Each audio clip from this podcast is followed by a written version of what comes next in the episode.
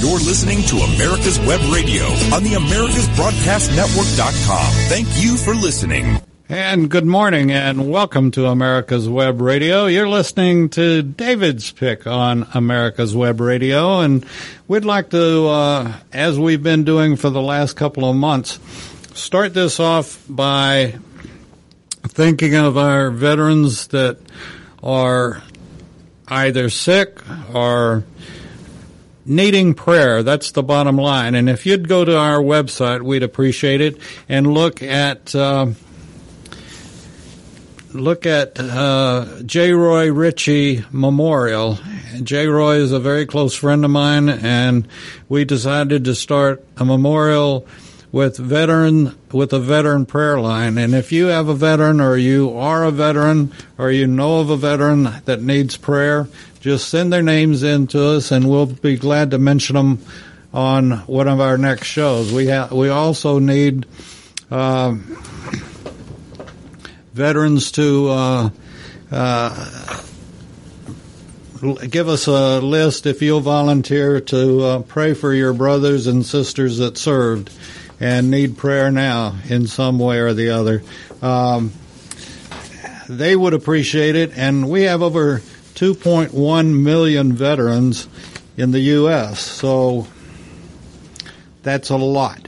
And if we can get a portion of you folks that will We'll say just a moment of prayer, and uh, we're going to take this time before we introduce our guest to uh, think about those people, our veterans that are sick, are having a problem of some sort that need prayer. So if uh, we will, we'll just take a moment and about a minute, and we'll do it right now.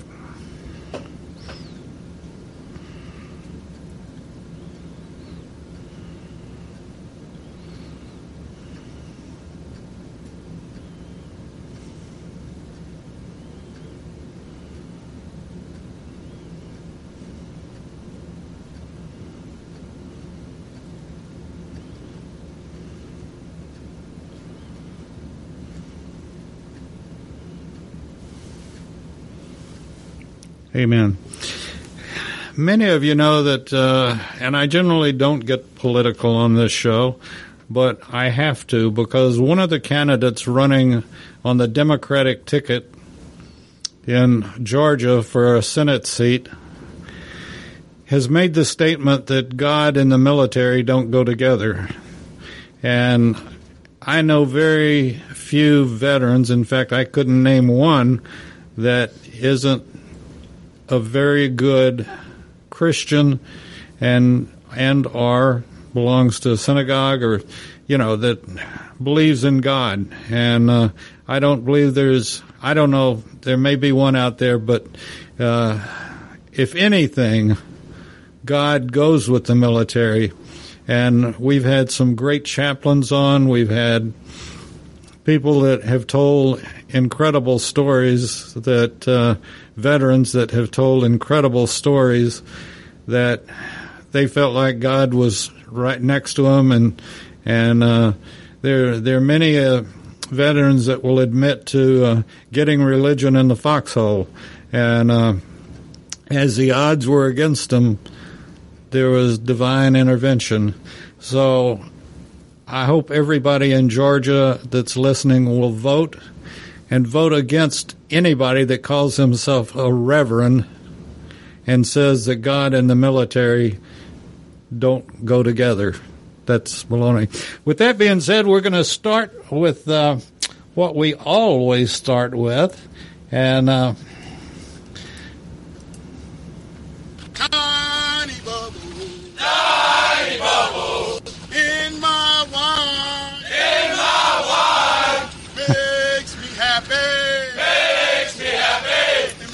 Okay, that's enough of that, Jody. But we all love Jody's, and uh, I know in my case it uh, helped me get that last quarter of a mile or eighth of a mile when we are doing a force march or double time or whatever. And uh, somebody breaks into a Jody or our platoon sergeant or our our uh, lieutenant, but you know, would break into a Jody, and and it was just always good. So with that being said, our special guest today is John Newport. Good morning, John. Good morning. And uh, we've got John on the camera, and you can see him, and and uh, he's a good-looking one, and I stay off the camera because I've I've heard of uh, threats that I may break it, so I just stay away from the camera. So, tell us a little bit about your service, John. Well, I just go back to I was born and raised in St. Louis, Missouri, and uh, I've always, I guess, I was probably 11 or 12 years old when I decided I want to be a Marine. and uh, when I was a senior in high school, prior to graduation, I enlisted in the Marine Corps 120 day delay program. And uh, upon graduation, uh, well, shortly after graduation, I went to boot camp in San Diego. went through the uh, infantry training regiment at Camp Pendleton, following boot camp. And then uh, that was about the time that Castro, it was 1959, December, was rattling his sword. And so they transferred a whole bunch of us to uh, Camp Lejeune, first, the Second Marine Division, and I wound up in uh, Charlie Company, First Battalion, Second Marines, and uh, I did a med cruise with them, uh, landing force Mediterranean, and we did a number of amphibious landings, just like you saw in World War II, down the nets and hit the beach and that kind of thing. And then, uh, I mean, I got 20 years, so I'll just hit the highlighted spots, but. Um, I've had uh, assignments here in Atlanta when I first, uh, after I left division, and uh, from there I retrained in aviation, and uh, went for my first overseas tour in August of '64. I was in Japan at the Naval Air Station. We had a Marine fighter group there. Uh, we had uh, two F-8 squadrons, one F-4 squadron, and in December, I was selected, for want of a better word, with the Marine Corps captain. I, I, didn't know they selected. I thought they told. yeah. Well, I was the Marine Corps captain, and we went to Okinawa on temporary additional duties as part of Marine liaison team to augment the headquarters staff of the 9th Marine Expeditionary Brigade, which was forming in Okinawa. And uh, uh, as a young sergeant, um, I was pretty low on the totem pole as far as uh, rank goes. I did a lot of different things, uh, but uh, I went to work for Lieutenant Colonel. worked directly for Lieutenant Colonel Joe Muir, who later, won the Navy Cross in Vietnam, was killed. But uh, but we formed the 9th Marine Expeditionary Brigade in March 8, 1965. We landed at Da Nang, and uh, we were very obviously we were very inexperienced in combat. We had some senior NCOs from Korea that were still with us, senior officers from Korea that were still with us. So it was a very interesting, uh, very interesting time. And uh, at that time, we d- were just there to defend the air base at Da Nang. We had two reinforced Marine battalions with us, infantry battalions. One was to stay in the airfield, protect perimeter. The other battalion moved up to Hill 327 in that area, which is known as Freedom Hill, outside of Da Nang. And it didn't take long for General Greene to, the commandant at that time, to uh, request from General Westmoreland and told him the Marines did not go on deep, did not play defense, and we wanted to go on offense. And shortly thereafter, we did. And I stayed there. Um, I say I was temporary additional duty from the wing. First Marine Air Wing. So once the three three MAF Marine Amphibious Force and General Walt took over 9th Expeditionary Brigade, um, my work was done, so to speak, for that time, and I was transferred back up to Japan uh, to Marine Corps Station, Iwakuni, Japan, and I was with a uh, KC-138 squadron and we eventually moved down Futenma Okinawa, so we could be closer to the action in Vietnam. And uh, I came home in November of uh, 65, and uh, from there I went to Marine Corps Station, Cherry Point, North Carolina. Was there for about um, 18 months and joined a All Weather Attack Squadron, A6As there, and uh, we went into a training cycle to be deployed to Vietnam. Um, and uh, I did a training cycle with them and went into what they call transpac. In other words, we fly aircraft across Pacific and wind up in Vietnam. But I got orders ahead of time. I got orders ahead of time and uh, wound up going back to uh, going back to Vietnam on individual orders and wound up at Chu Lai, which was about 50 clicks south of uh, Da Nang. And uh, there, um, I was staff sergeant then, and I was the operations chief of the squadron. And we were right, our we had in our squadron uh, group MAG 12, Marine Aircraft Group 12, we had four A4 squadrons one A6 squadron. And our sister squadron, MAG 13, was right across from us, and that was a Phantom F4 squadron, F4 squadrons. But one additional duties I had was they made me a ground defense platoon sergeant. We were right at the end of the runway, right by the bomb dump, and we had some interesting times down there because uh, the VC operated in that area, Viet Cong area, operated in that area, and they wanted nothing better to get to our planes. uh, by that time, the 1st Marine Division, 1st Marines Regiment of the 1st Marine Division had left and turned over the security to the Americal Division. Um, and as Marines, that made us a little nervous. So, but anyway, uh, we, uh, like I said, the VC on, on a number of occasions, uh, you know, we had constant, not constant, but frequent mortar attacks, rocket attacks, things of that nature. And, how many claymores did you set? Pardon me? How many claymores did you set? We didn't have a whole lot of claymores where we were because the Americal was right up the road from us. There mm. was like a a road leading out of the bomb dump to the perimeter. So that most of the claymores, all the claymores actually, were outside of the Americal line. But uh, I remember one time in particular that uh, we were getting hit, and we were in. I was in a bunker with my uh, platoon platoon leader, and uh, we got a radio call that the VC had come t- had gone through the wire.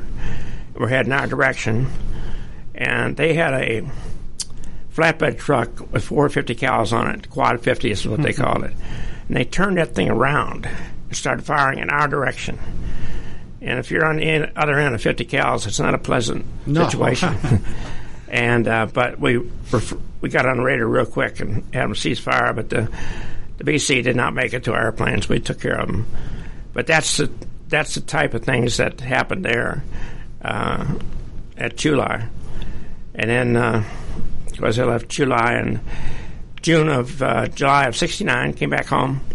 Um, went to Marine Corps Station helicopter, New River, North Carolina, and really the next nine years of my career were spent in the helicopter community. Um, I became the uh, instructor for the Aero Gunnery School for crew chiefs and aero gunners for the CH 43 46 helicopter and CH 53 helicopters. And uh, one very interesting tour I had when I came back from Vietnam, I was in the Marine Helicopter Squadron 365, and we were in a uh, Caribbean Ready Force aboard LPH USS Guam. This is June of 1970, and it had a very large, devastating earthquake in uh, Peru, wound up killing 70,000 people. So we were tasked to uh, get back aboard ship immediately, and we took on all kinds of American Press and Hospital, American Red Cross, International Red Cross, and sailed through the Panama Canal. And uh, that was interesting. We actually had to cut off part of our gun turrets hmm. for the for the ship to fit through the locks. Hmm. But anyway, we got down there, and it was like almost two weeks after the initial earthquake, and we anchored off the coast of Chimbote, Peru. And uh, when we anchored, dropped anchor, we could actually, aftershocks would come up right through the anchor chain and shake that LPH. But we flew medevacs down there for two weeks. And uh, we had a the first Marine Corps helicopter composite squadron, which sends CH 46 to 453s and two Hueys. but we did not li- we did not have any accidents, and we went into landing zones. One of them was twenty two thousand feet. Those mountains down there get pretty high. Yeah. So we were. It was devastating for the people, but we were able to take them a lot of supplies, and of course, by that time it was it was not a search and rescue; it was search and recovery. So we came back home after um, two or three weeks down there, but. Uh, and then I, I wound up going on my last overseas tour to Japan Okinawa and, and retired from the Corps in 1979. And I, you know, I would like to get into uh, what you're doing, you have been doing, and uh, what you're doing today. I, I find it very interesting and in many ways along with what we do to a degree, a small degree. I, I, we don't do anything like you do, uh, other than honoring our veterans. And so, you want to tell us a bit about that? The Missing in America? Yes, sir. A Missing in America project is a national organization which I got involved in uh, about two years ago. Um, I don't even recall how I got involved in it or how I contacted the Georgia coordinator, Dan Poirier, Air Force veteran. Anyway, he came to speak at our Marine Corps detachment meeting. But basically, what we do is we locate, identify, and verify, and hopefully inter veterans with full military honors. Now, these are cremains that have been uh, unclaimed remains. Some of them have been sitting I don't want to say shelves because that's not really right, but they've been sitting in funeral homes for years. The first group that we discovered was six World War II veterans. Wow. All of them, uh, this is in the Atlanta area. Um, some of them have been on claim for 20 years. And we brought, we have to go through a certain process to legality. And what we do is once we identify them, uh, we have we submit our paperwork to the uh, National uh, Graves Registration uh, to verify they were in fact veterans. Sometimes we only have so- Social Security number. Sometimes we actually have a service number, uh, and we have, have death certificates. And then they come back and verify they were in fact in the military. And sometimes they tell us what awards and sometimes they tell us when they actually served. Well, these were all World War II veterans. Once we get the identification back that they verify they were veterans, then we have to send out a notice to the last known next of kin, which after 20 years is, you know, that's a challenge in itself. But it's, it's what we have to do. And then if we don't get any answer back, then we run an ad in the news, local newspaper for that area with our intentions to uh, inter those veterans at Georgia National Cemetery. If we don't hear anything from 30 days, then we go ahead and proceed. And this was uh, this was in November of 2019, and it was really really impressive. The folks at Dignity, which is a brand name, but Dignity Funeral People, were just incredible. And uh, out of the uh, Dignity Funeral Home, on Roswell Road, on Mansell, I'm sorry. Um, we uh, started ceremony and uh, we had uh, four ambulances, each carrying uh, one urn. Oh, we had six ambulances, each carrying one urn. We had police escorts. Um, it was very, very well uh, advertised. We had radio, TV stations. I've never done TV interviews, but I did then. Um, and we had American Legion involved um, as escorts. It was just really, really an incredible send off. And as we left the Mansell Road location, the funeral home there, uh, we drove up towards the cemetery, uh, up 92 to Woodstock. People were lining the road, and it was bitter cold. People lined the road with American flags cheering us on. It was. I, I, I left a little ahead of time because I, I had to be up there at the cemetery but it was incredibly heartwarming. We hit Woodstock. I've never seen so many people turn out for an event alongside the road wow. with American flags. That is beautiful. It was it was incredible. And we got up to the cemetery, and we probably had about 500 people up there. If you're familiar with the cemetery up there, they have what they call a little amphitheater, which is kind of misnomer. It's a curved wall where they hold all the various ceremonies up there. And uh, we had the uh, High School, Air Force ROTC Color Guard, and each veteran and uh, PGR was involved, Patriot Guard Riders were involved, and transferring the, the urns from the hearses to tables we had set up.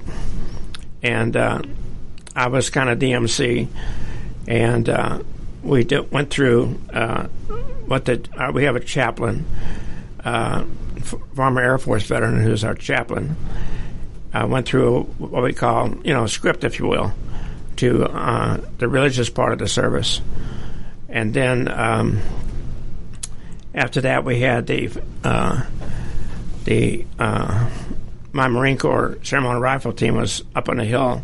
We had seven rifles up there and they fired three volleys of fire in honor of those veterans, followed by taps. And then the Army was there and to fold each flag, unfold each flag, and then refold it just like the one you have on your desk. And we presented it to a farmer, uh, not a farmer, but a Gold Star mother to symbolize all seven veterans. And then following the ceremony, uh, formal ceremony, we went to the columbarium and actually placed them and each one of them in a separate uh, receptacle. And now that's that was, and of course COVID hit in the spring, and we kind of had to stop things. But now we're back again, and we've got uh, 15 veterans we're looking at to verify now. A couple of questions. Uh, after the service that you just mentioned, uh, was there a dry eye left? No, there was I, not. I wouldn't, I wouldn't it was so. it was the coldest year, coldest day of 2019. It was November, day after Veterans Day, and uh, it was so cold up there, but didn't stop anybody from lining the roads. Didn't stop anybody come up the cemetery. Uh, no, it was answer your question. No, it was not, including me. It was not a dry eye there for sure. You know, you asked a minute ago why why do we do this? And uh, I always ask one really tough question, and uh, I like to see the veterans' response to my question because this is why we do the show. Uh, John, can you name one veteran that you know that can tell one story?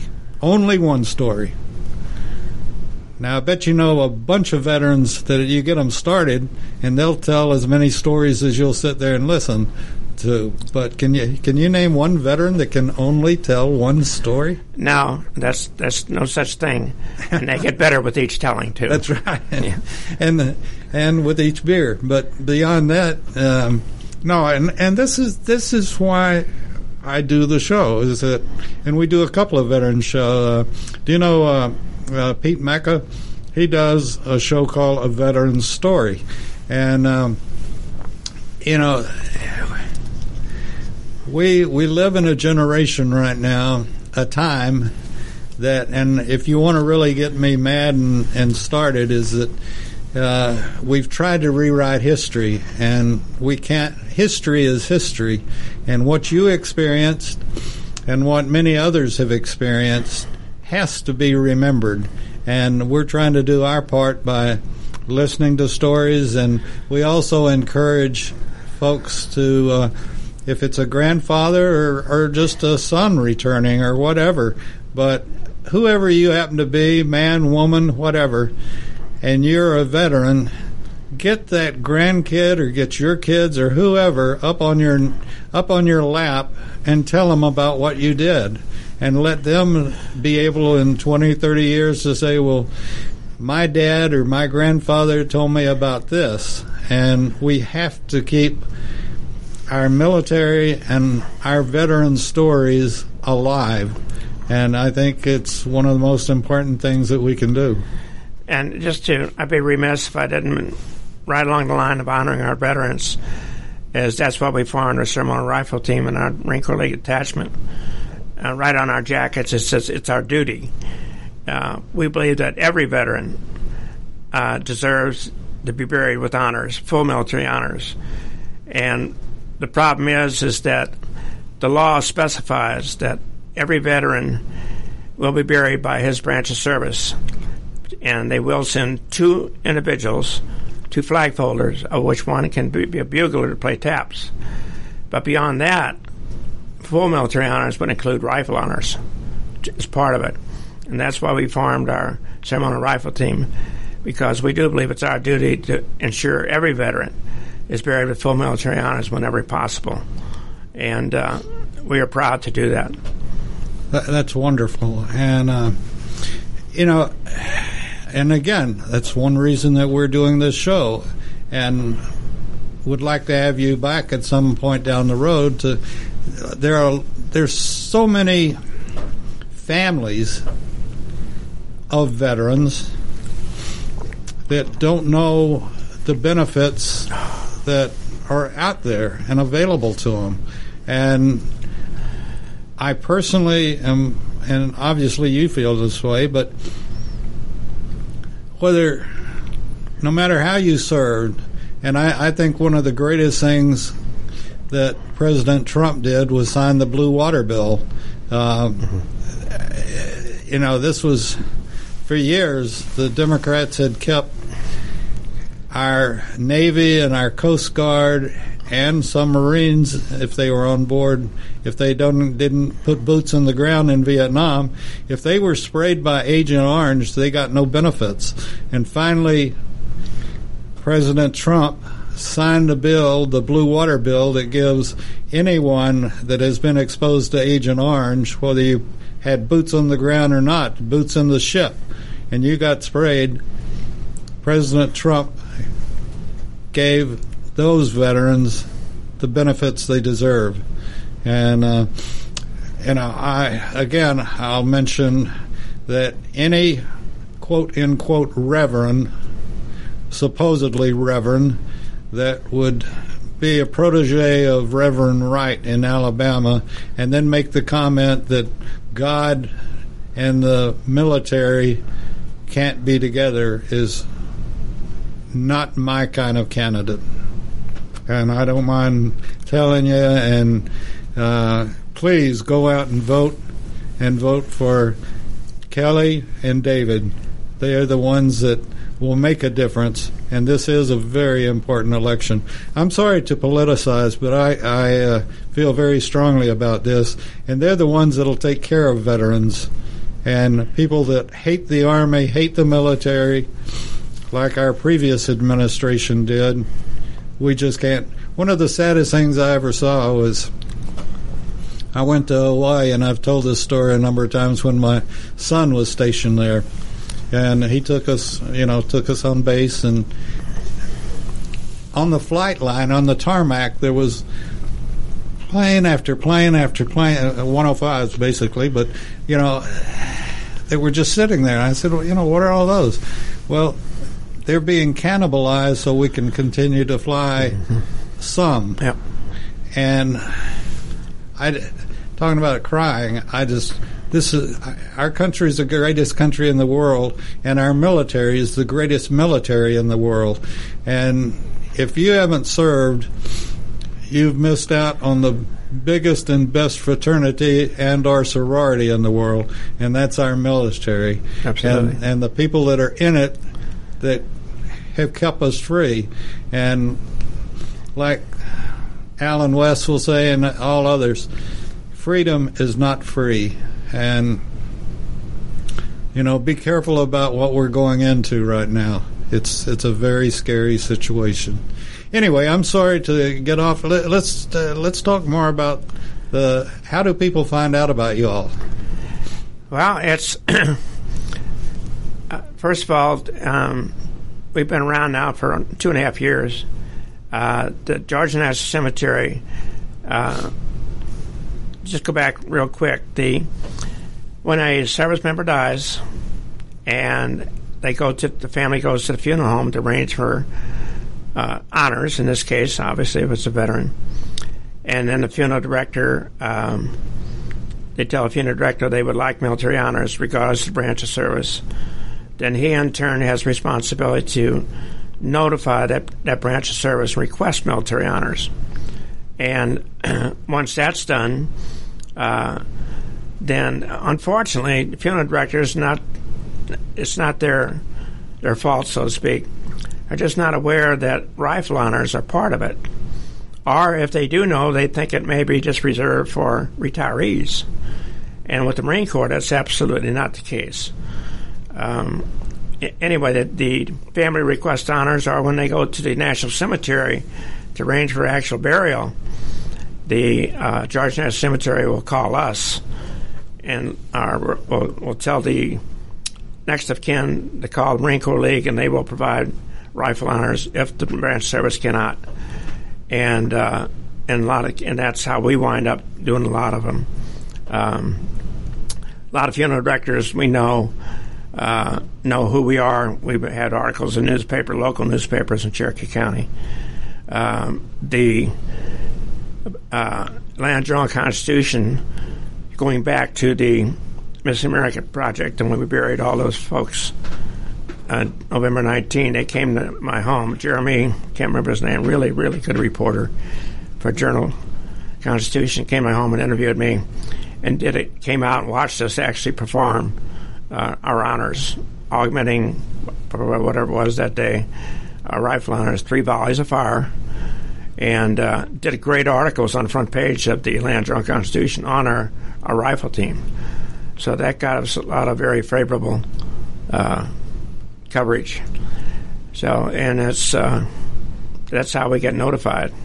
And I say, we, yesterday we completed our 375th mission, which we call for interments or burials. Um, and uh, rain or shine, and uh, we're there. And we travel all over the state of Georgia. Probably 95% of our missions are done at Georgia National Cemetery.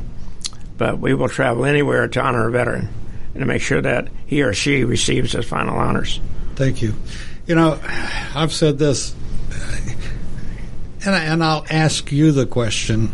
Um, I, I, guess I'm just a, a, I don't know what I am, but anytime, just like you talking about it, anytime the word or the words color guard are mentioned, uh, the hairs on the back of my neck stand up or whatever. I just, I, you know, if I if I'm watching a football game and there's a color guard and uh,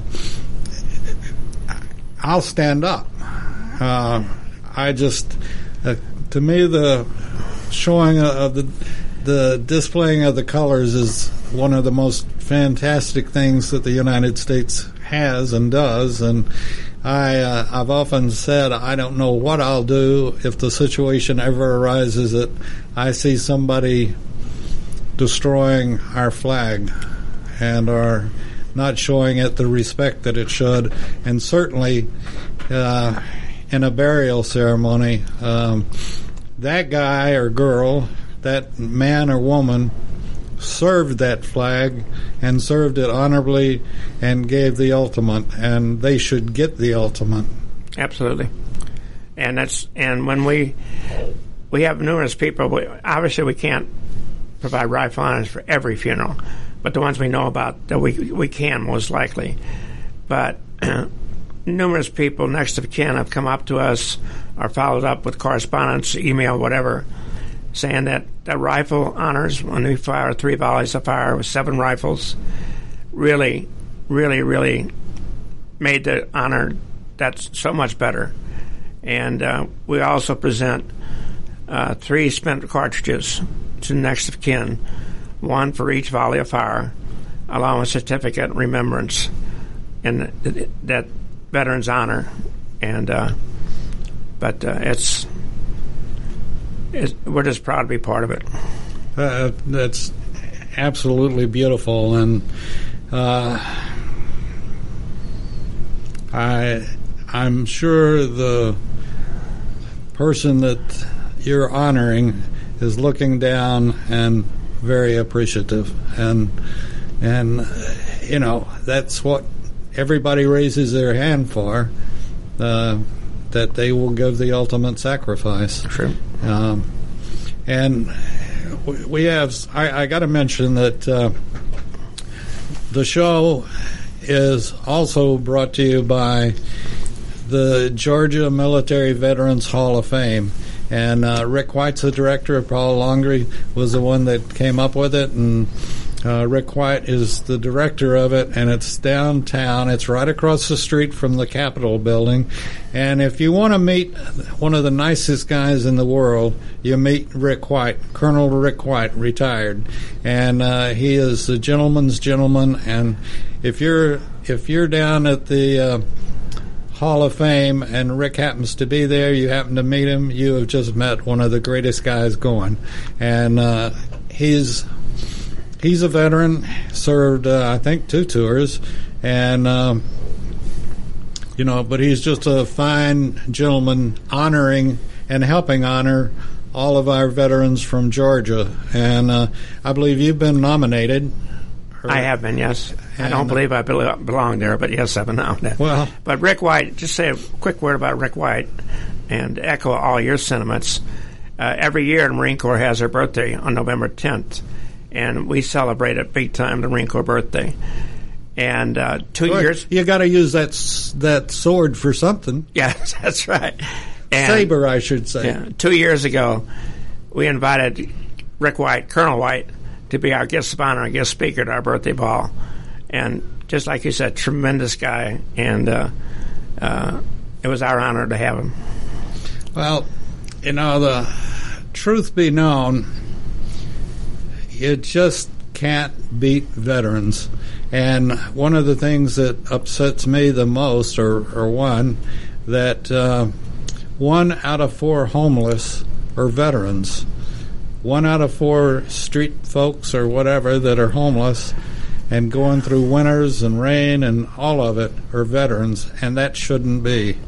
Uh, I don't know how to change it, but it's uh, it's a crime. Just a quick mention on that. Um, Jim Lindemeyer, who is the coordinator for homeless veterans in Cherokee County, uh, when I first started, when I when I was commandant of our detachment, and Jim came along and uh, just really took over that that position. There was no position until then, and he's done an incredible job with homeless veterans. But every January, uh, we have, uh, I guess it's Health and Human Services.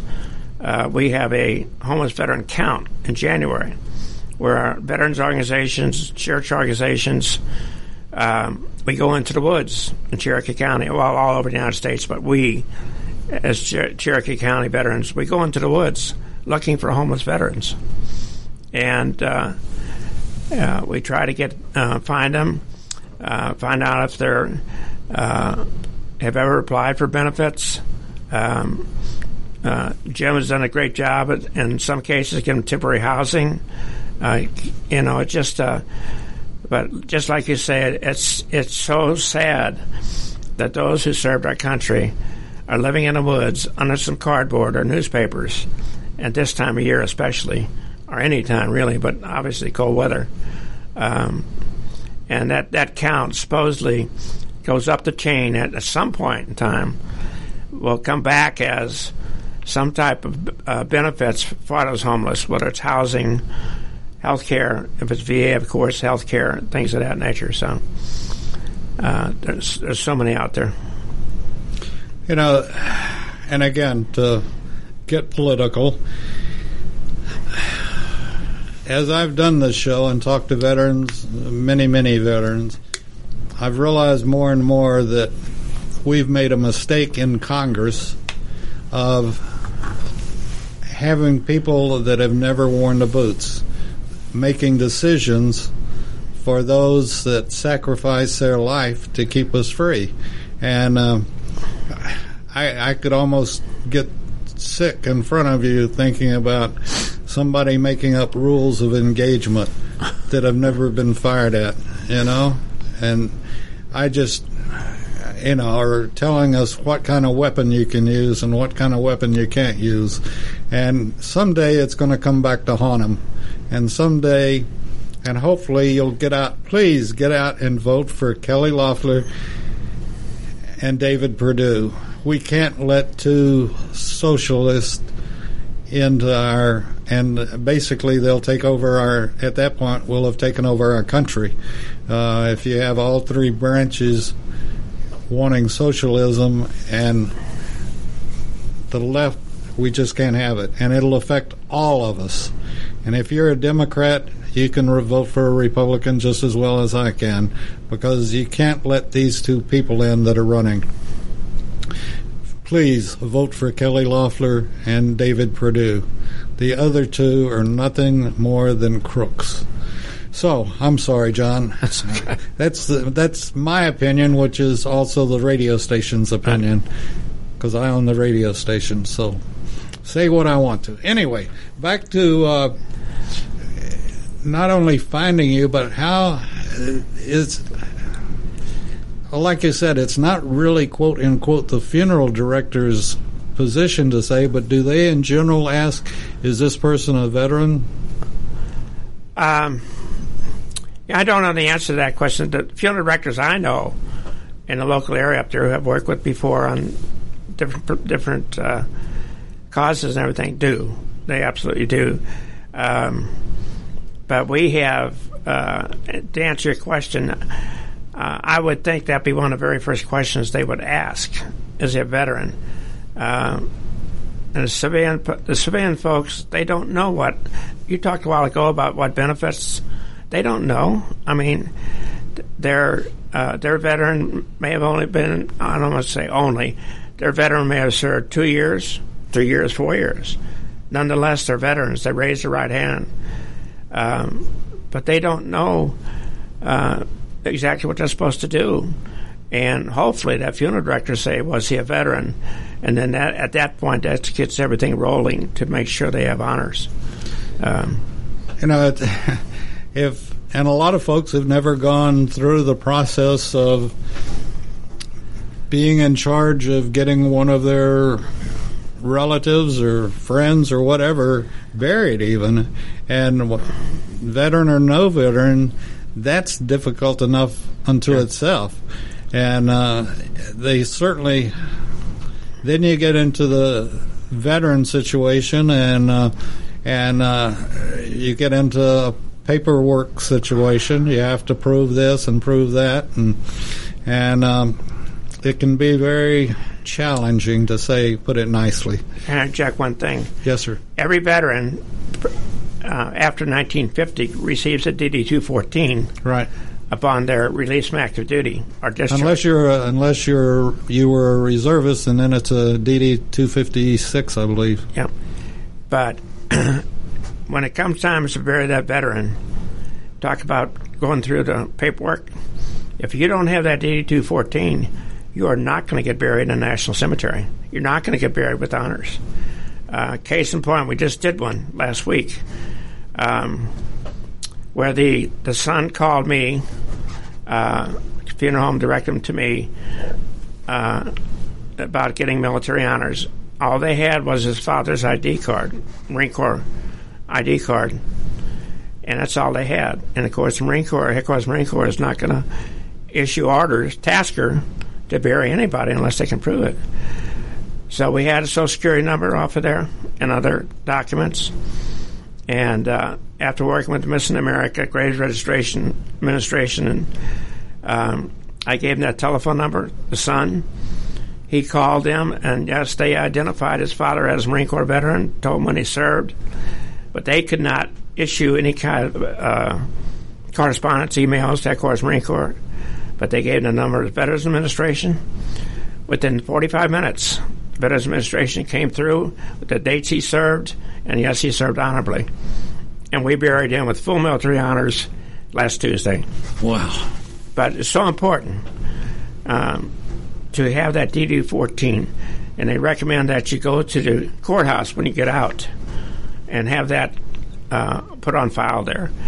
But, you know, it just, like you said, there's enough grief within the family to, for their, their, uh, veteran, the last thing they, they need is a bunch of hassle to go look for things. So it's so important that DD 214 be available. John, let me ask you. Uh, I, I've kept thinking about this as you've been talking and, and so forth.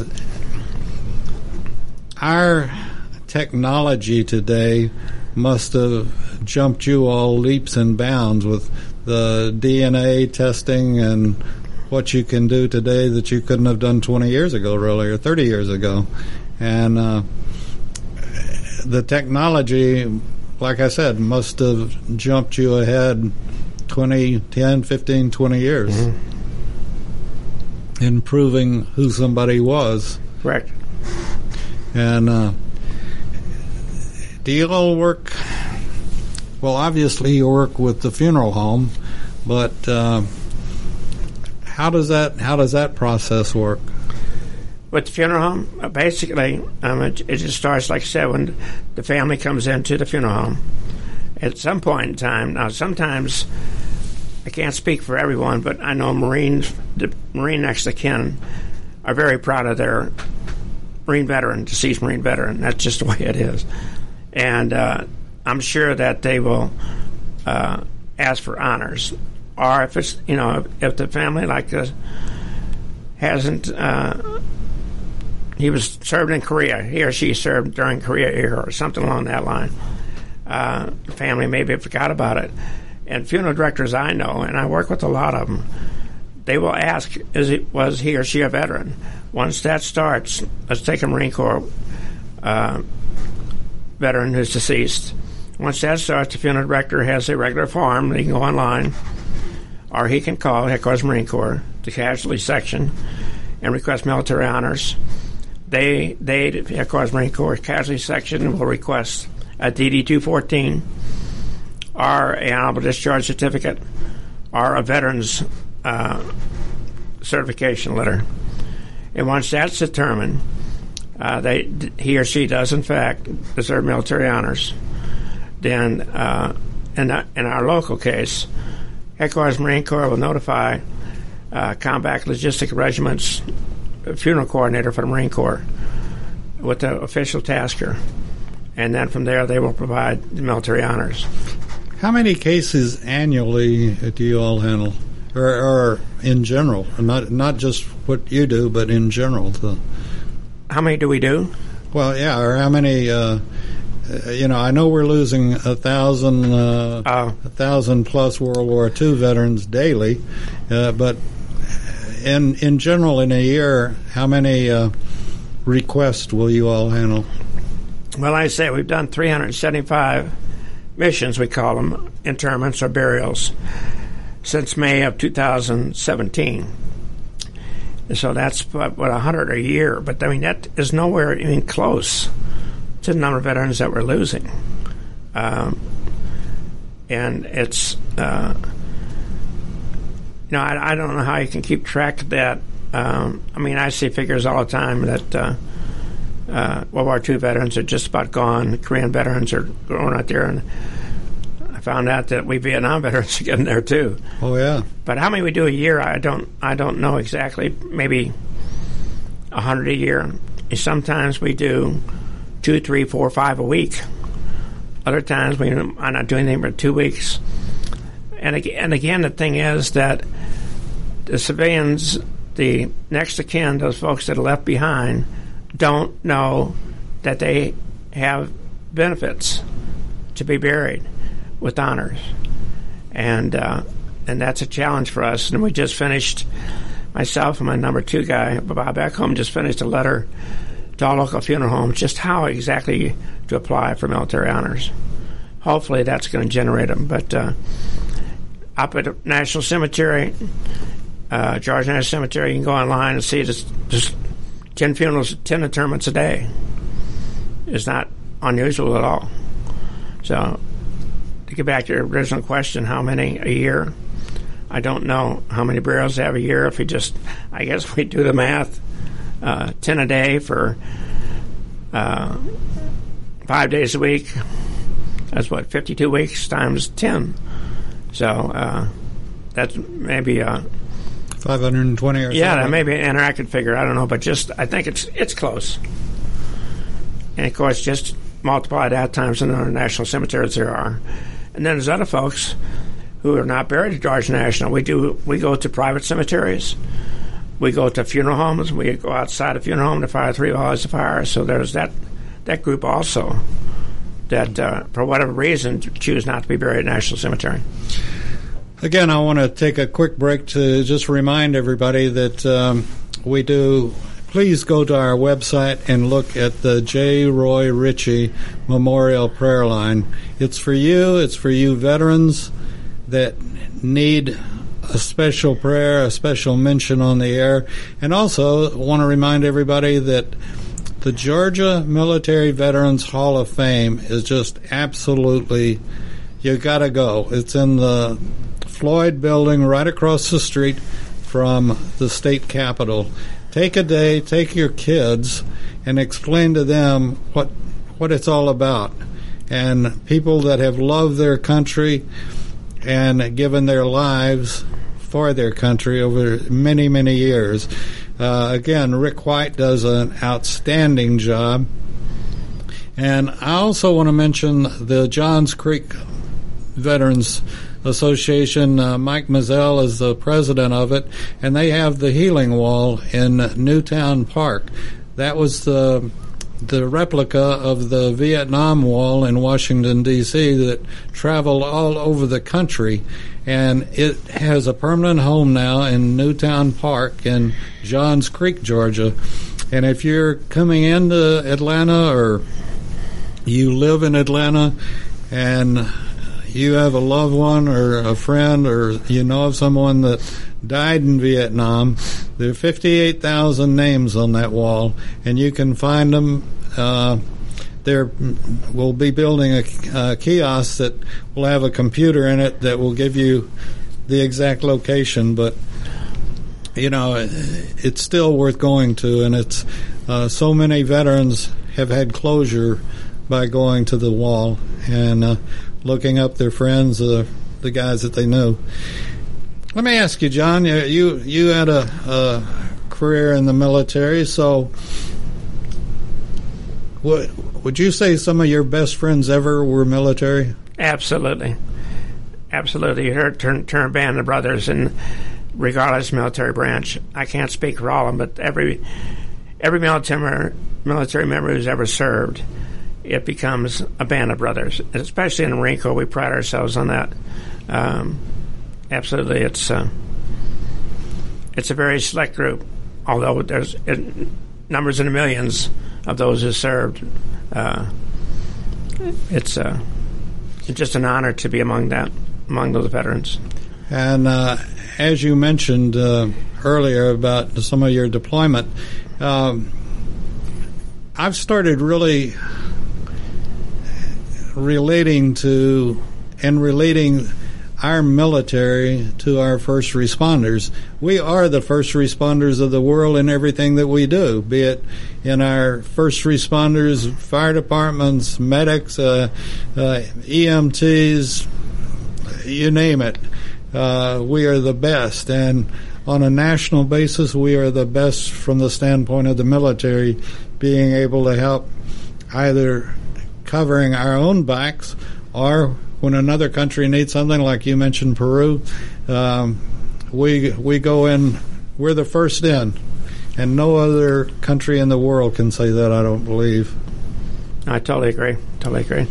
And uh, we are because we have the greatest people in the world, and I, I I was number 12 in the lottery, so, uh, and I, I, was very fortunate when I was uh, going through basic and AIT. Both platoons that I was in were made up of all college graduates. And uh, I think the volunteer military is the greatest thing going. I'd hate to see us go back to a, a draft situation or even a lottery.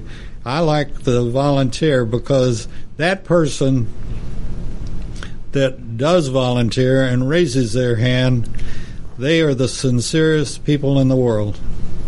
Absolutely. I mean, I totally agree. I would never want to see us go back to the draft. But when we got young men and women who will stand up and raise their hand and and swear allegiance to this country, uh, and are proud to do so. Yes, sir. And uh, some of these uh, folks that are raising hell today and terrorists and all this stuff, uh, they should be so lucky as to be accepted in the military. Um, they have no clue. They have no clue about our country and what all of it means. And and you know the military's not just one package; it's a bunch of packages. And I always mention that right now, if you're graduating from high school or college, or you haven't made up your mind exactly what you want to do, look at the military. It is the greatest occupation in the world now, and someplace, some branch has exactly what you're wanting to do. Anything from being a diver to flying to you name it, the military has something to offer you. I can't tell you which branch it's in necessarily, but I can guarantee that one of the branches has something that you're in electronics, anything. Uh, you can find your place, and once you come out of the military, whether you decide to career it or just want to stay in two years or three years or whatever, once you come out of the military, you've got the greatest resume in the world, and no company would turn you down if you went to get a job. I think it has to do with the leadership that you learn in the military. Yes, sir. That transfers to civilian world, and that's what, just what you said on your resume. To me, that is the biggest thing: the yes. leadership that, that comes with being a member of our military. Yes, sir. Couldn't agree with you more. And you know, we've got to take care of our military and protect them. Uh, we're going to be uh, having to leave here pretty soon, and uh, we've got uh, a couple of minutes to go. But uh, John, it's been a pleasure having you on, and as as I mentioned, will you come back and uh, keep telling the civilians and family members what's available to their veteran Absolutely. when they pass away? Absolutely, I really appreciate you honoring uh, honoring me with this, and I want to thank you for what you do for our veterans, for sure. Well, thank you. Um, it's I can't imagine doing it in any other country or any place, any place else. Uh, it's just it's it, you know we're so lucky, we're so fortunate and so blessed to live in the United States and be been born here. And anybody that can't salute our country um, should move. And as as a military member, I mean, you have the opportunity to. Uh, I I was served around the world, but if anyone in the military goes to another country, they will be more and more grateful to come back home. Oh yeah, oh yeah. Well, with that being said, we're going to have to bail out of here. And uh, again, thank you, John Newton, Newport, for coming in, and we will have you back. Thank you very much. You're listening to America's Web Radio on the AmericasBroadcastNetwork.com. Thank you for listening.